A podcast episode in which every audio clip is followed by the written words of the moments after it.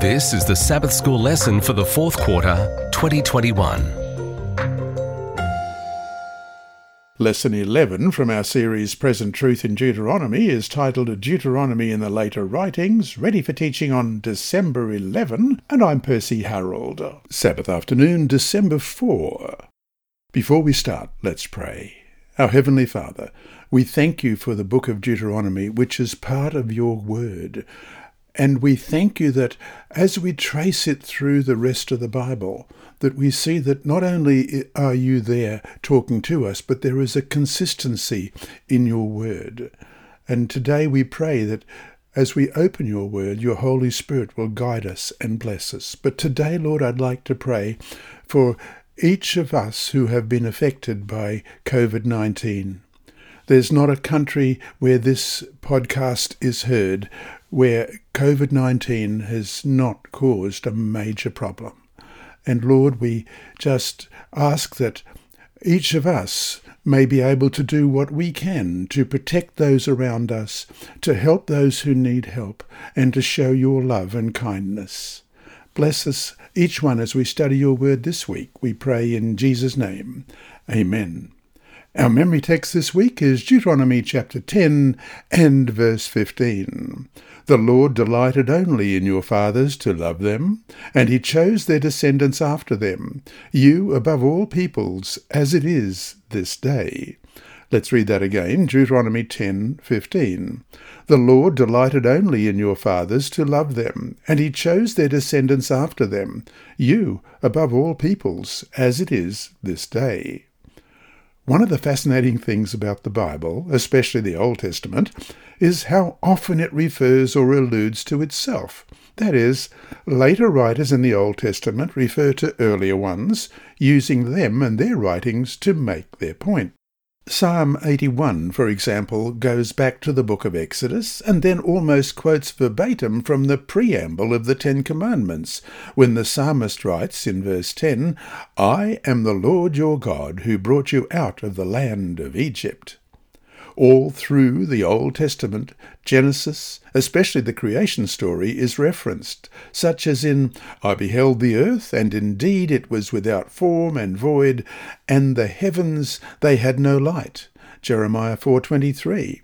And this is quoting from Genesis chapter 1, verse 2, "The earth was without form and void, and darkness was on the face of the deep, and the Spirit of God was hovering over the face of the waters." And yes, many times the later writers of the Old Testament, such as the prophets, referred back to the book of Deuteronomy, which played such a central role in the covenantal life of early Israel. This week, we will focus on how the book was used by later writers. What parts of Deuteronomy did they use, and what points were they making that have relevance for us today?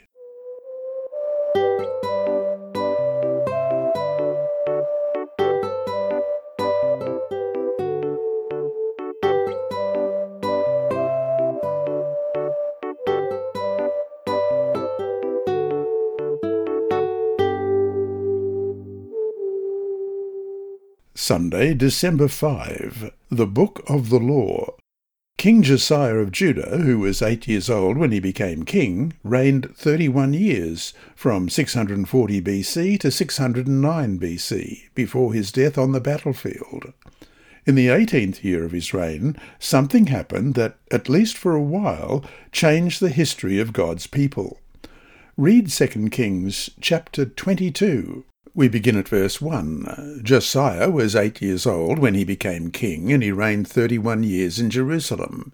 His mother's name was Jedidah, the daughter of Adaiah of Bozkath, and he did what was right in the sight of the Lord, and walked in all the ways of his father David. He did not turn aside to the right hand or to the left. Now it came to pass in the 18th year of King Josiah that the king sent Shaphan the scribe, the son of Azaliah, the son of Meshallam, to the house of the Lord, saying, "Go up to Hilkiah the high priest, that he may count the money which has been brought into the house of the Lord, which the doorkeepers have gathered from the people, and let them deliver it into the hand of those doing the work, who are the overseers in the house of the Lord.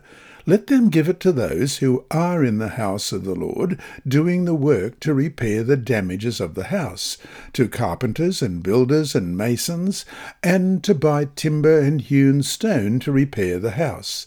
However, there need be no accounting made with them of the money delivered into their hand, because they deal faithfully. Then Hilkiah the high priest said to Shaphan the scribe, I have brought the book of the law in the house of the Lord. And Hilkiah gave the book to Shaphan, and he read it. So Shaphan the scribe went to the king, bringing the king word, saying, Your servants have gathered the money that was found in the house, and have delivered it into the hand of those who do the work, who oversee the house of the Lord. Then Shaphan the scribe showed the king, saying, Hilkiah the priest has given me a book. And Shaphan read it before the king.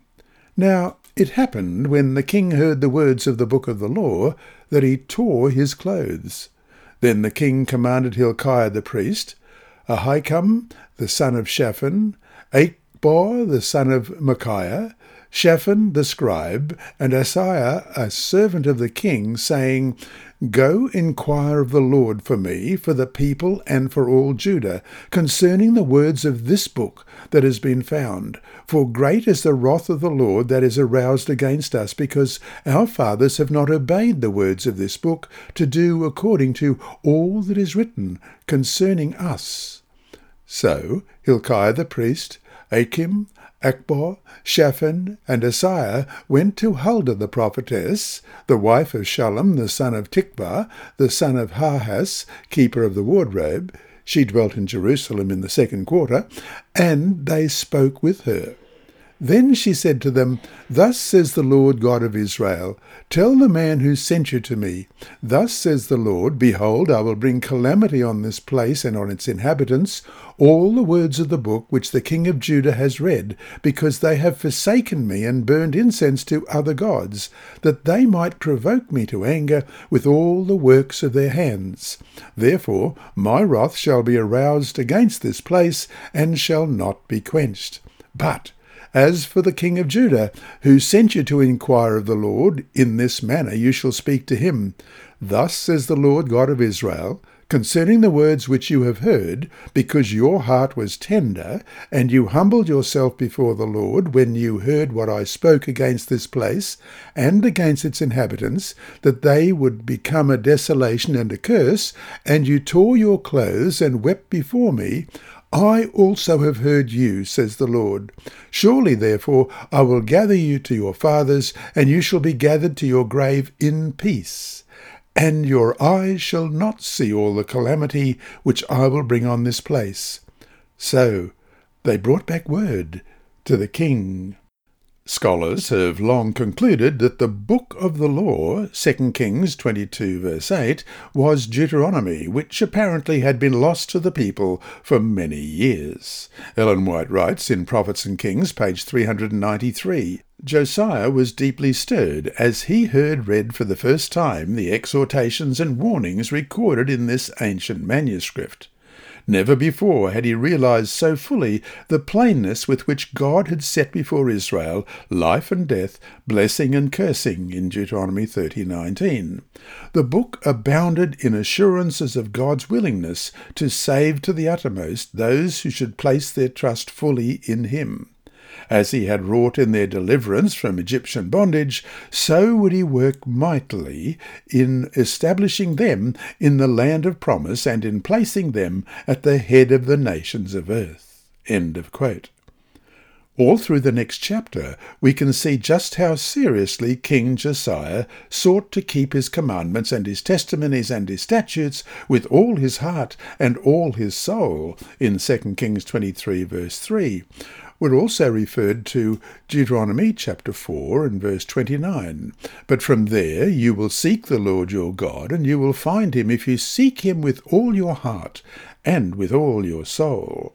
And Deuteronomy 6 verse 5, You shall love the Lord your God with all your heart, with all your soul, and with all your strength. And Deuteronomy 10 verse 12, And now Israel, what does the Lord your God require of you but to fear the Lord your God, to walk in all his ways, and to love him, to serve the Lord your God with all your heart, and with all your soul, and Deuteronomy 11:13. And it shall be that if you earnestly obey my commandments, which I command you today, to love the Lord your God and serve him with all your heart and with all your soul.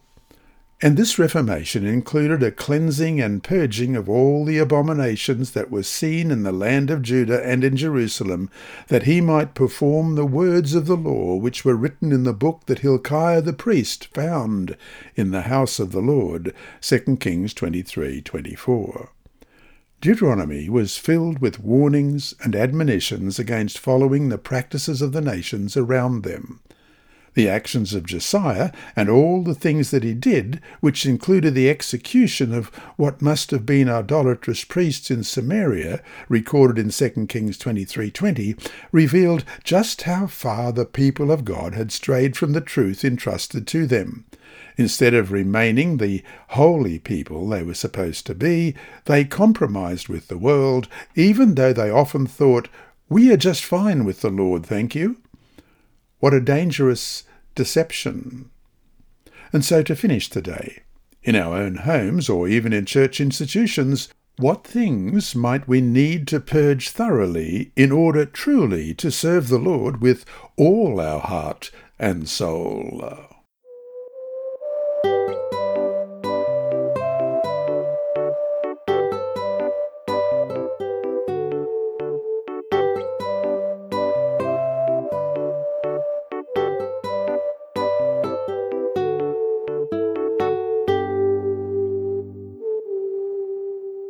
Monday, December 6th, the Heaven of Heavens. Deuteronomy makes it so clear that the law and the covenant were central not only to Israel's relationship to God, but also to the nation's purpose as the chosen people. We read this in three texts, Deuteronomy 7:6, "For you are a holy people to the Lord your God. The Lord your God has chosen you to be a people for himself, a special treasure above all the peoples on the face of the earth."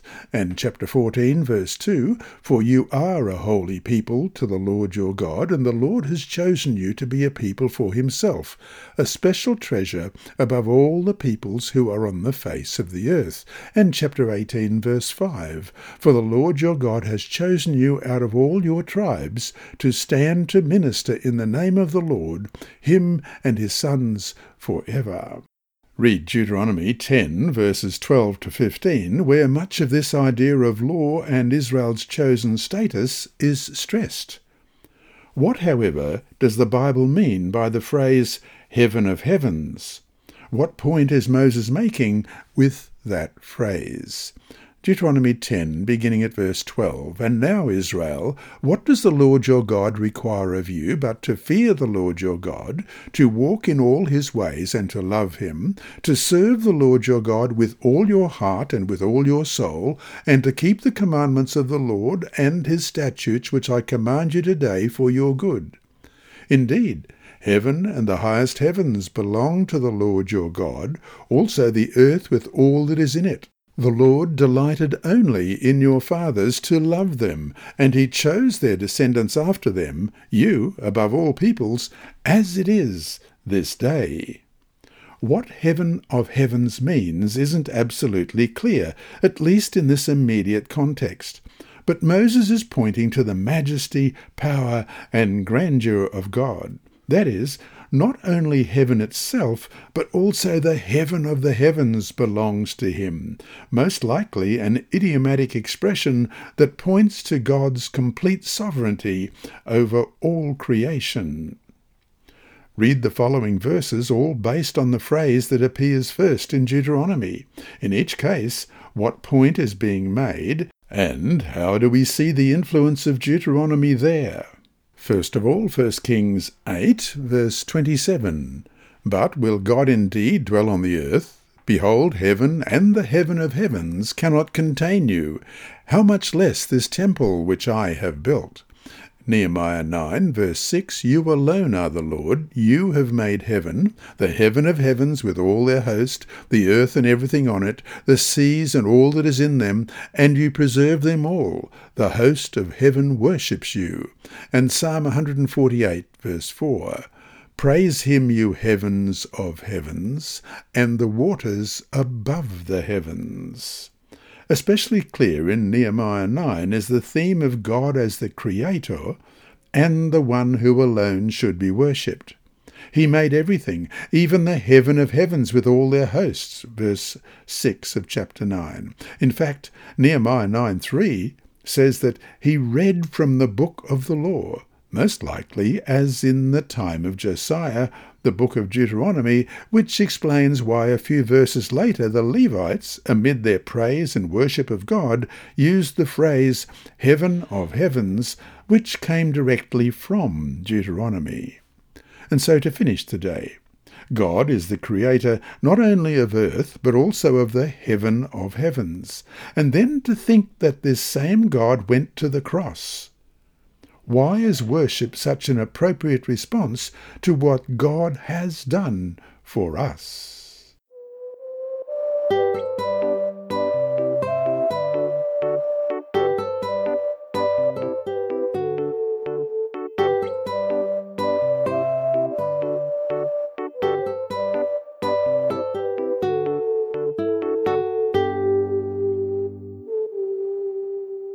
Tuesday, December 7. Deuteronomy in Jeremiah. Years ago, a young man, an agnostic, was a passionate seeker for truth, whatever that truth was and wherever it led him. Eventually, he came not only to believe in God the Father and in Jesus, but he also accepted the Seventh-day Adventist message. His favourite verse in the Bible was Jeremiah 29:13, which reads, "And you will seek me and find me when you search for me with all your heart." Years later, however, he found that verse again while studying his Bible, but way back in the book of Deuteronomy. That is, Jeremiah got it from Moses. Read Deuteronomy 4:23-29. What is the context of this promise to Israel, and how could it relate to us today? Deuteronomy 4, beginning at verse 23, "Take heed to yourselves, lest you forget the covenant of the Lord your God, which he made with you, and make for yourselves a carved image in the form of anything which the Lord your God has forbidden you. For the Lord your God is a consuming fire, a jealous God. When you beget children and grandchildren and have grown old in the land and act corruptly and make a carved image in the form of anything and do evil in the sight of the Lord your God to provoke him to anger, I call heaven and earth to witness against you this day that you will soon utterly perish from the land which you cross over the Jordan to possess. You will not prolong your days in it, but will be utterly destroyed. And the Lord will scatter you among the peoples, and you will be left few in number among the nations where the Lord will drive you. And there you will serve gods, the work of men's hands, wood and stone, which neither see nor hear nor eat nor smell. But from there you will seek the Lord your God, and you will find him, if you seek him with all your heart and with all your soul." As we already have seen, the book of Deuteronomy had been rediscovered during the reign of King Josiah, and it was under Josiah's rule that Jeremiah began his ministry. No wonder, then, that the influence of Deuteronomy can be seen in the writings of Jeremiah. Read Jeremiah chapter 7, verses 1-7. What is Jeremiah telling the people to do, and how does it relate to what had been written in the book of Deuteronomy? Jeremiah 7, beginning at verse 1, "The word that came to Jeremiah from the Lord, saying, Stand in the gate of the Lord's house, and proclaim there this word, and say, Hear the word of the Lord, all you of Judah who enter in at these gates to worship the Lord. Thus says the Lord of hosts, the God of Israel, Amend your ways and your doings, and I will cause you to dwell in this place. Do not trust in these lying words, saying, The temple of the Lord, the temple of the Lord, the temple of the Lord are these. For if you thoroughly amend your ways and your doings, if you thoroughly execute judgment between a man and his neighbour, if you do not oppress the stranger, the fatherless, and the widow, and do not shed innocent blood in this place, or walk after other gods to your hurt, then I will cause you to dwell in this place, in the land that I gave to your fathers, forever and ever." Again and again in Deuteronomy, Moses stressed how the Israelites' existence in the land of Canaan was conditional, and that if they disobeyed, they would not remain in the place that God had chosen for them. Look at the particular warning in Jeremiah 7, verse 4. Do not trust in these lying words, saying, "The temple of the Lord, the temple of the Lord, the temple of the Lord are these." The implication being that, yes, this was God's temple, and yes, they were the chosen people, but none of that mattered if they weren't obedient. And that obedience included how they treated strangers, orphans, and widows, an idea that goes directly back to Deuteronomy and some of the covenant stipulations that were incumbent upon them to follow, as in Deuteronomy 24:17, "You shall not pervert justice, due the stranger or the fatherless, nor take a widow's garment as a pledge." And we're also going to look at Deuteronomy 24 and verse 21. "When you gather the grapes of your vineyard, you shall not glean it afterwards. It shall be for the stranger, the fatherless, and the widow." And chapter 10, verse 18 and 19. "He administers justice for the fatherless and the widow, and loves the stranger, giving him food and clothing. Therefore love the stranger, for you were strangers in the land of Egypt." And chapter 27, verse 19. "Cursed is the one who perverts the justice due the stranger, the fatherless, and the widow." And all the people shall say, Amen. And so to finish the day, read Jeremiah 4:4 and compare it to Deuteronomy 30 verse 6. What is the message there to the people, and how does the principle equally apply to God's people today? Jeremiah 4:4, "Circumcise yourselves to the Lord, and take away the foreskins of your hearts, you men of Judah and inhabitants of Jerusalem, lest my fury come forth like fire, and burn, so that no one can quench it, because of the evil of your doings." And chapter 30, verse 6 of Deuteronomy, "And the Lord your God will circumcise your heart and the heart of your descendants, to love the Lord your God with all your heart and with all your soul, that you may live."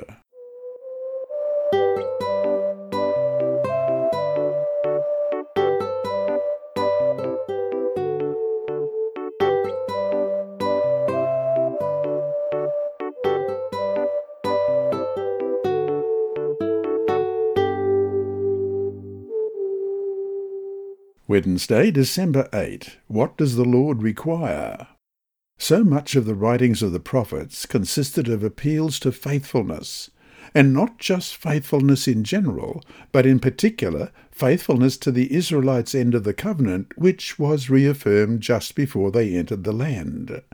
This is what the book of Deuteronomy depicted, the reaffirmation of God's covenant with Israel. The Lord was now, after the 40-year detour, about to fulfill, or to begin to fulfill, more of his covenant promises, his end of the deal. Thus, Moses admonished the people to fulfill their end as well. Indeed, much of the writings of the prophets was basically the same, appeals for the people to uphold their side of the covenant. Read Micah 6, verses 1 to 8. What is the Lord telling the people there, and how does it relate to the book of Deuteronomy?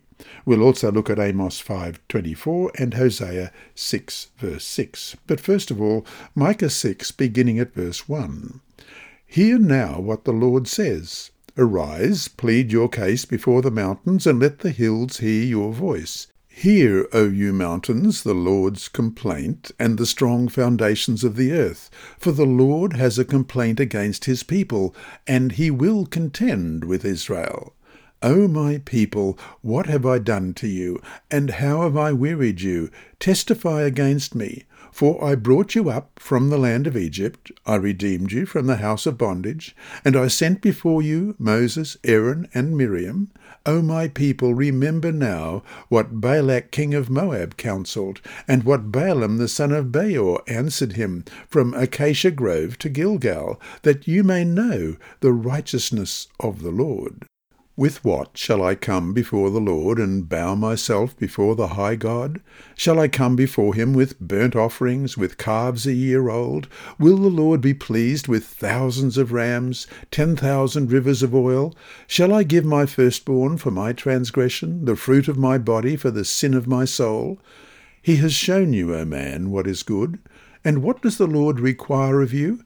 But to do justly, to love mercy, and to walk humbly with your God. And Amos 5:24, but let justice run down like water, and righteousness like a mighty stream. And Hosea 6:6, for I desire mercy and not sacrifice, the knowledge of God more than burnt offerings. Bible scholars have seen in these verses in Micah what is known as a covenant lawsuit, in which the Lord sues or brings a case against his people for violation of the covenant. In this case, Micah says that the Lord has a complaint against his people in verse 2, in which the word complaint, riv, R-I-V, can mean a legal dispute. That is, the Lord was bringing a legal case against them, imagery that implies the legal besides the relational aspect of the covenant. This shouldn't be surprising because, after all, central to the covenant was law. Notice, too, how Micah borrows language directly from Deuteronomy. And this quote is from Deuteronomy 10, verses 12 and 13. O now, Israel, what does the Lord your God require of you, but to fear the Lord your God, to walk in all his ways and to love him, to serve the Lord your God with all your heart and with all your soul, and to keep the commandments of the Lord and his statutes, which I command you today for your good. Instead, though, of quoting it directly, Micah modifies it by exchanging the letter of the law of Deuteronomy for the spirit of the law, which is about being just and merciful. What seems to be happening here is that whatever the outward appearance of religion and piety, lots of animal sacrifices, that is, thousands of rams, that's not what constitutes Israel's covenant relationship with God. What good is all this outward piety if, for example, they covet fields and take them by violence, also houses, and seize them, so they oppress a man and his house, a man and his inheritance? Micah 2. Verse 2.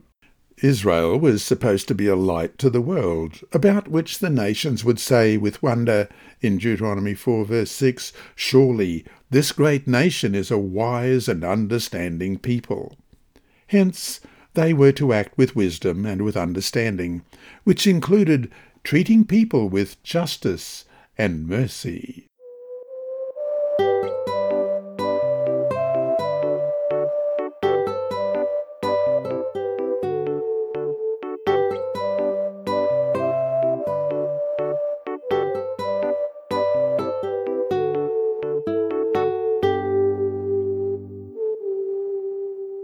Thursday, December 9, Daniel's Prayer. One of the most famous prayers in all the Old Testament is in Daniel chapter 9. Having learned from reading the prophet Jeremiah that the time of Israel's desolation, as recorded in Daniel 9:2, 70 years, was soon to be up, Daniel earnestly began praying. And what a prayer it was, a poignant and tearful supplication in which he confessed his sins and the sins of his people, while at the same time acknowledging God's justice amid the calamity that had befallen them. Read Daniel 9, verses 1 to 19. What themes can you find that directly relate back to the book of Deuteronomy? Daniel 9, beginning at verse 1. In the first year of Darius, the son of Ahasuerus, of the lineage of the Medes, who was made king over the realm of the Chaldeans, in the first year of his reign, I, Daniel, understood by the books the number of the years specified by the word of the Lord through Jeremiah the prophet, that he would accomplish 70 years in the desolations of Jerusalem. Then I set my face toward the Lord God to make request by prayer and supplication, with fasting, sackcloth, and ashes. And I prayed to the Lord my God, and made confession, and said, O Lord, great and awesome God, who keeps his covenant and mercy with those who love him, and with those who keep his commandments, we have sinned and committed iniquity. We have done wickedly and rebelled, even by departing from your precepts and your judgments.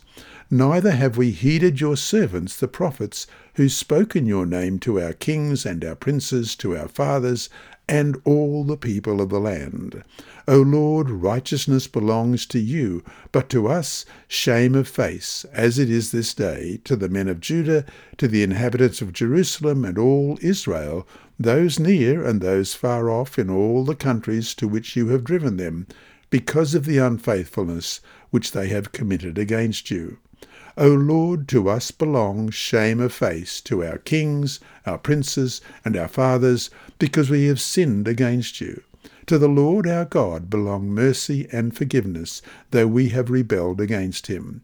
We have not obeyed the voice of the Lord our God to walk in his laws, which he set before us by his servants, the prophets.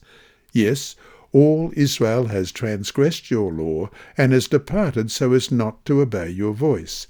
Therefore the curse and the oath written in the law of Moses, the servant of God, have been poured out on us, because we have sinned against him.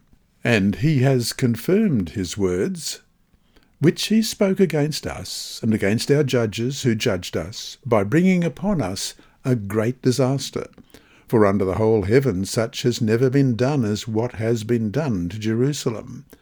As it is written in the law of Moses, all this disaster has come upon us, yet we have not made our prayer before the Lord our God, that we might turn from our iniquities and understand your truth. Therefore the Lord has kept the disaster in mind, and brought it upon us.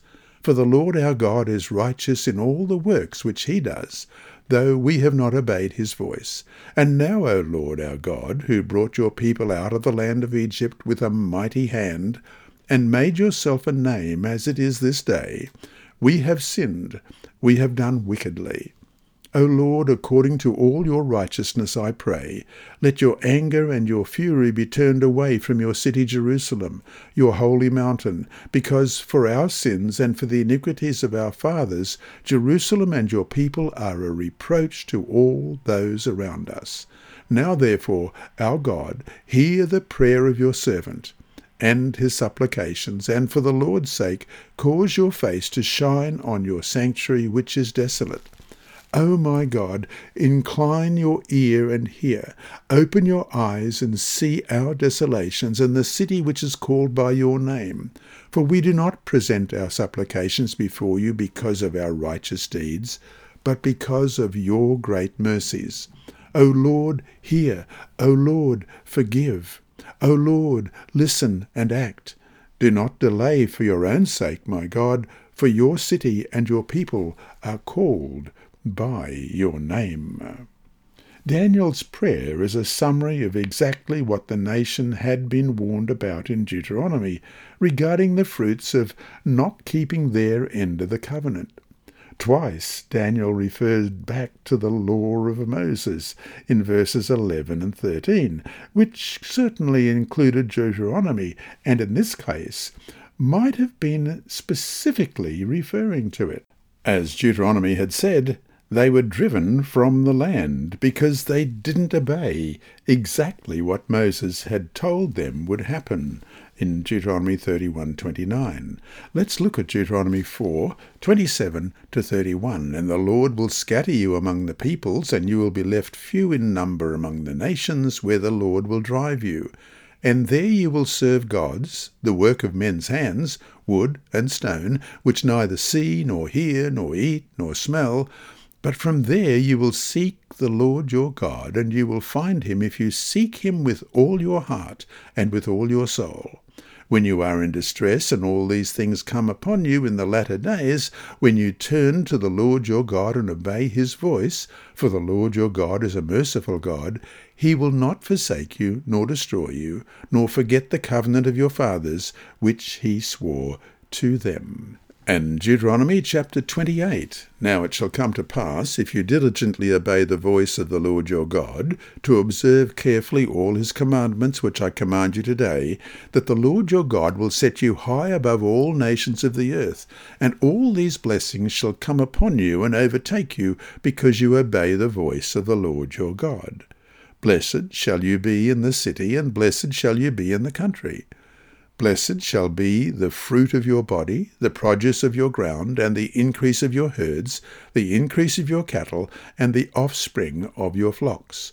Blessed shall be your basket and your kneading bowl. Blessed shall you be when you come in, and blessed shall you be when you go out. The Lord will cause your enemies who rise against you to be defeated before your face.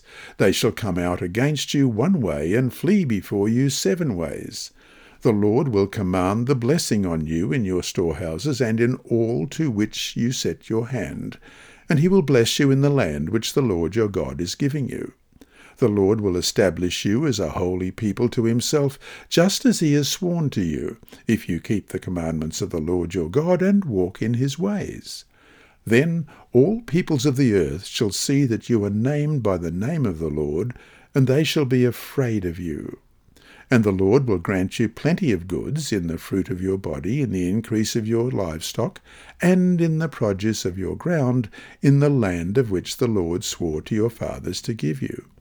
The Lord will open to you his good treasure, the heavens, to give the rain to your land in its season, and to bless all the work of your hand. You shall lend to many nations, but you shall not borrow. And the Lord will make you the head and not the tail, and shall be above only and not beneath, if you heed the commandments of the Lord your God, which I command you today, and are careful to observe them. So you shall not turn aside from any of the words which I command you this day, to the right or the left, to go after other gods, to serve them. But it shall come to pass, if you do not obey the voice of the Lord your God, to observe carefully all his commandments and his statutes which I command you today, that all these curses will come upon you and overtake you. Cursed shall you be in the city, and cursed shall you be in the country. Cursed shall be your basket and your kneading bowl. Cursed shall be the fruit of your body and the produce of your land, the increase of your cattle and the offspring of your flocks. Cursed shall you be when you come in, and cursed shall you be when you go out. The Lord will send on you cursing, confusing, and rebuke in all that you set your hand to do, until you are destroyed, and until you perish quickly, because of the wickedness of your doings, in which you have forsaken me. The Lord will make the plague cling to you until he has consumed you from the land which you are going to possess. The Lord will strike you with consumption, with fever, with inflammation, with severe burning fever, with the sword, with scorching, and with mildew. They shall pursue you until you perish, and your heavens which are over your head shall be bronze, and the earth which is under you shall be iron. The Lord will change the rain of your land to powder and dust. From the heaven it shall come down on you until you are destroyed. The Lord will cause you to be defeated before your enemies. You shall go out one way against them, and flee seven ways before them. And you shall become troublesome to all the kingdoms of the earth. Your carcasses shall be food for all the birds of the air and the beasts of the earth, and not one shall frighten them away. The Lord will strike you with the boils of Egypt, with tumours and the scab, and with the itch, from which you cannot be healed. The Lord will strike you with madness and blindness and confusion of heart, and you shall grope at noonday, as a blind man gropes in darkness. You shall not prosper in your ways. You shall be only oppressed and plundered continually, and no one shall save you.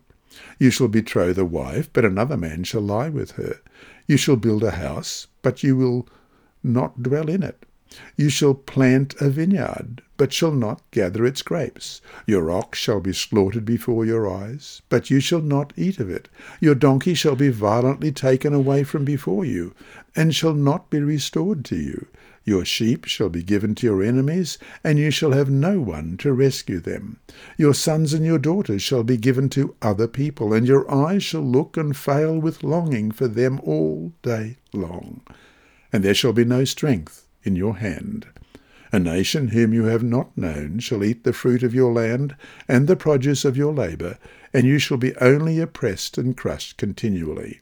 So you shall be driven mad because of the sight which your eyes see.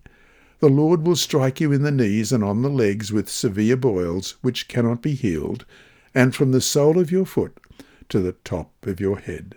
The Lord will bring you and the king whom you set over you to a nation which neither you nor your fathers have known. And there you shall serve other gods, wood and stone. And you shall become an astonishment, a proverb, and a byword among all nations where the Lord will drive you. You shall carry much seed out to the field, but gather little in, for the locust shall consume it. You shall plant vineyards and tend them, but you shall neither drink of the wine nor gather the grapes, for the worm shall eat them. You shall have olive trees throughout all your territory, but you shall not anoint yourself with the oil, for your olives shall drop off. You shall beget sons and daughters, but they shall not be yours, for they shall go into captivity. Locusts shall consume all your trees and the produce of your land. The alien who is among you shall rise higher and higher above you, and you shall come down lower and lower. He shall lend to you, but you shall not lend to him. He shall be the head, and you shall be the tail. Moreover, all these curses shall come upon you and pursue and overtake you until you are destroyed, because you did not obey the voice of the Lord your God to keep his commandments and statutes which he commanded you, and they shall be upon you for a sign and a wonder on your descendants forever. Because you did not serve the Lord your God with joy and gladness of heart for the abundance of everything, therefore you shall serve your enemies whom the Lord will send against you in hunger, in thirst, in nakedness, and in need of everything. And he will put a yoke of iron on your neck until he has destroyed you. The Lord will bring a nation against you from afar, from the end of the earth, as swift as the eagle flies, a nation whose language you will not understand, a nation of fierce countenance, which does not respect the elderly, nor show favour to the young. And they shall eat the increase of your livestock and the produce of your land, until you are destroyed. They shall not leave you grain, or new wine, or oil, or the increase of your cattle, or the offspring of your flocks, until they have destroyed you. They shall besiege you at all your gates, until your high and fortified walls in which you trust come down throughout all your land. And they shall besiege you at all your gates throughout all your land, which the Lord your God has given you. You shall eat the fruit of your own body, the flesh of your sons and your daughters, whom the Lord your God has given you, in the siege and desperate straits in which your enemy shall distress you. The sensitive and very refined man among you will be hostile toward his brother, toward the wife of his bosom, and toward the rest of his children whom he leaves behind, so that he will not give any of them the flesh of his children whom he will eat, because he has nothing left in the siege and desperate straits in which your enemy shall distress you at all your gates. The tender and delicate woman among you, who would not venture to set the sole of her foot on the ground because of her delicateness and sensitivity, will refuse to the husband of her bosom, and to her son, and to her daughter, her placenta which comes out from between her feet, and her children whom she bears, for she will eat them secretly for lack of everything in the siege and desperate straits in which your enemy shall distress you at all your gates. If you do not carefully observe all the words of the law that are written in this book, that you may fear this glorious and awesome name, the Lord your God, then the Lord will bring upon you and your descendants extraordinary plagues, great and prolonged plagues, and serious and prolonged sicknesses. Moreover, he will bring back on you all the diseases of Egypt, of which you were afraid, and they shall cling to you. Also every sickness and every plague which is not written in this book of the law will the Lord bring upon you until you are destroyed. You shall be left few in number, whereas you were as the stars of heaven in multitude, because you would not obey the voice of the Lord your God. And it shall be, that just as the Lord rejoiced over you to do you good and multiply you, So the Lord will rejoice over you to destroy you and bring you to nothing, and you shall be plucked from off the land which you go to possess. Then the Lord will scatter you among all peoples, from one end of the earth to the other, and there you shall serve other gods, which neither you nor your fathers have known, wood and stone. And among those nations you shall find no rest, nor shall the sole of your foot have a resting place. But there the Lord will give you a trembling heart, failing eyes, and anguish of soul. Your life shall hang in doubt before you. You shall fear day and night, and have no assurance of life. In the morning you shall say, "Oh, that it was evening!" And at evening you shall say, "Oh, that it were morning," because of the fear which terrifies your heart, and because of the sight which your eyes see. And the Lord will take you back to Egypt in ships, by the way in which I said to you, "You shall never see it again." And there you shall be offered for sale to your enemies as male and female slaves, but no one will buy you. How tragic, too, that instead of the nations around them saying, "Surely this great nation is a wise and understanding people," in Deuteronomy 4:6, Israel became a reproach, as we read in Daniel 9:16, to those same nations.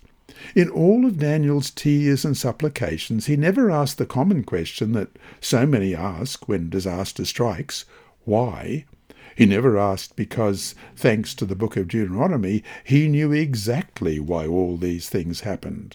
In other words, Deuteronomy gave Daniel and other exiles a context in which to understand that the evil that came upon them wasn't just blind fate, blind chance, but the fruits of their disobedience, exactly what they had been warned about. But, and perhaps more important, Daniel's prayer expressed the reality that despite these events, there was hope. God had not abandoned them, no matter how much it might have seemed that way. Deuteronomy not only provided a context for understanding their situation, but it also pointed to the promise of restoration as well. So to finish today, read Daniel 9, verses 24 to 27, the prophecy of Jesus and his death on the cross. Why would this prophecy be given to Daniel and to the rest of us in the context of Israel's exile and the promise of the people's return? Let's read Daniel 9, verses 24 to 27. 70 weeks are determined for your people and for your holy city to finish the transgression, to make an end of sins, to make reconciliation for iniquity, to bring in everlasting righteousness, to seal up vision and prophecy, and to anoint the most holy. Know therefore and understand that from the going forth of the command to restore and build Jerusalem until Messiah the Prince, there shall be 7 weeks and 62 weeks. The street shall be built again, and the wall, even in troublesome times. And after the 62 weeks, Messiah shall be cut off, but not for himself. And the people of the prince who is to come shall destroy the city and the sanctuary. The end of it shall be with a flood, and like the end of the war, desolations are determined. Then he shall confirm a covenant with many for 1 week, but in the middle of the week, he shall bring an end to sacrifice and offering. And on the wing of abominations shall be one who makes desolate, even until the consummation which is determined is poured out on the desolate.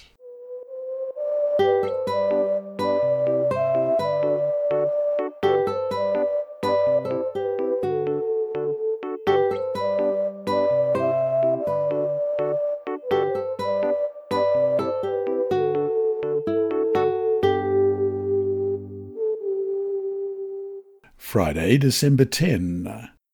From Ralph L. Smith's Word Biblical Commentary, Volume 32, on Micah and Malachi, published in 1984, page 50, we read, "This, Micah 6, 1-8, is one of the great passages of the Old Testament. It, like Amos 5:24 and Hosea 6:6, epitomizes the message of the 8th century prophets. The passage opens with a beautiful example of a covenant lawsuit in which the prophet summons the people to hear the charge Yahweh has against them.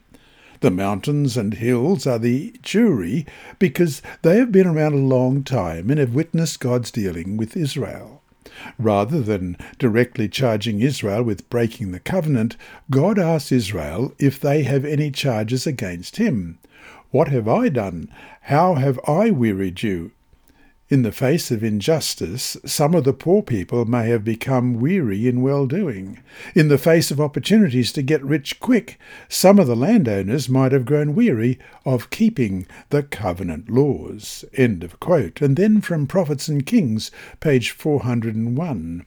In the Reformation that followed, the king, that's Josiah, turned his attention to the destruction of every vestige of idolatry that remained. So long had the inhabitants of the land followed the customs of the surrounding nations in bowing down to images of wood and stone, that it seemed almost beyond the power of men to remove every trace of these evils. But Josiah persevered in his effort to cleanse the land. And that brings us to our three discussion questions for this week. 1. Sure, we're Seventh-day Adventists, and with our present truth message, we see ourselves, and rightly so, in the same place that the people of ancient Israel had been in, having truths that the world around them needed to hear. It's a great privilege for us. How well, though, do you think we are living up to the responsibilities that come with such privilege? 2. Imagine being Daniel, having seen your nation invaded and defeated, and knowing that the temple, the centre of your whole religious faith, was destroyed by idolatrous pagans. How, though, could knowledge of the book of Deuteronomy have been very faith-sustaining for him or any other Jew at that time? That is, how did the book help him understand all that was happening and why it happened?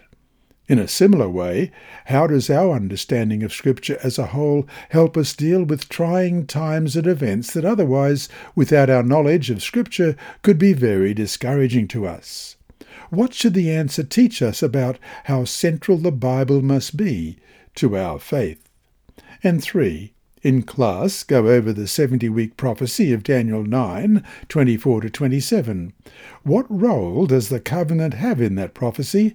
And why is the idea of covenant so important to it and to us?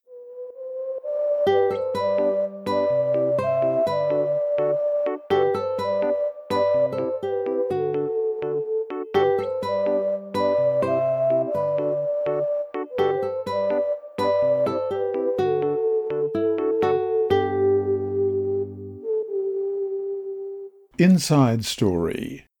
Our mission story this week is titled God's Perfect Timing, and it's by Elaine Hoshikawa Imayuki. Marcia Yuasa, one of thousands of Brazilian immigrants working long hours at factories in central Japan, was forced to stay at home after falling ill. Suffering severe pain, she didn't know how she could take care of her family or even survive. She cried out to God not to let her die. Unable to do much in her ill condition, she spent a lot of time on the internet. One day she stumbled across an online series of Bible-based health courses by a Seventh-day Adventist physician in Brazil. She watched every YouTube video that she could find, and as she learned about various aspects of a healthy lifestyle, she also heard about the Seventh-day Sabbath. Then, while looking on social media for friends from her youth in Brazil, she found a former classmate who recently had created a profile. Marcia happily reconnected with her old friend and enthusiastically told her in a call about her new finding on health and the Sabbath. The friend listened attentively and, when Marcia finished, said she worshipped Jesus on the Sabbath. She had become a Seventh-day Adventist after losing contact with Marcia. The two women began to study the Bible together. After some time, the friend sent contact information for an Adventist church and its pastor in her region. But when Marcia looked up the church's address, she realized that it was in another city, too far away to visit because she did not drive. Still, she called the church and spoke with me, the pastor's wife. To her surprise, I informed her that a small Bible study group had been formed in Owata, the city where she lived, and would meet for the first time that same week. 3 days later, the group met less than a mile, actually a kilometre, from Marcia's house, so close that she could walk there. God has healed her illness, and Marcia, 54, has not missed a meeting since. Marcia learned about the seventh-day Sabbath through the internet. Part of this quarter's 13th Sabbath offering will go to a project to help many Japanese people, especially young people, learn about Jesus through the internet. Thank you for planning a generous offering. And there's a lovely photograph there. I'm not sure whether it's Marcia or whether it's Elaine. This lesson was read by Dr. Percy Harold for Christian Services for the Blind. Sponsored by the Sabbath School Department and distributed through Hope Channel Australia, this podcast is also redistributed by Hope Channel Germany, Christian Record Services for the Blind, and It Is Written. It is also available on SoundCloud and through multiple podcast distributors, including Apple iTunes. Remember, God is always faithful.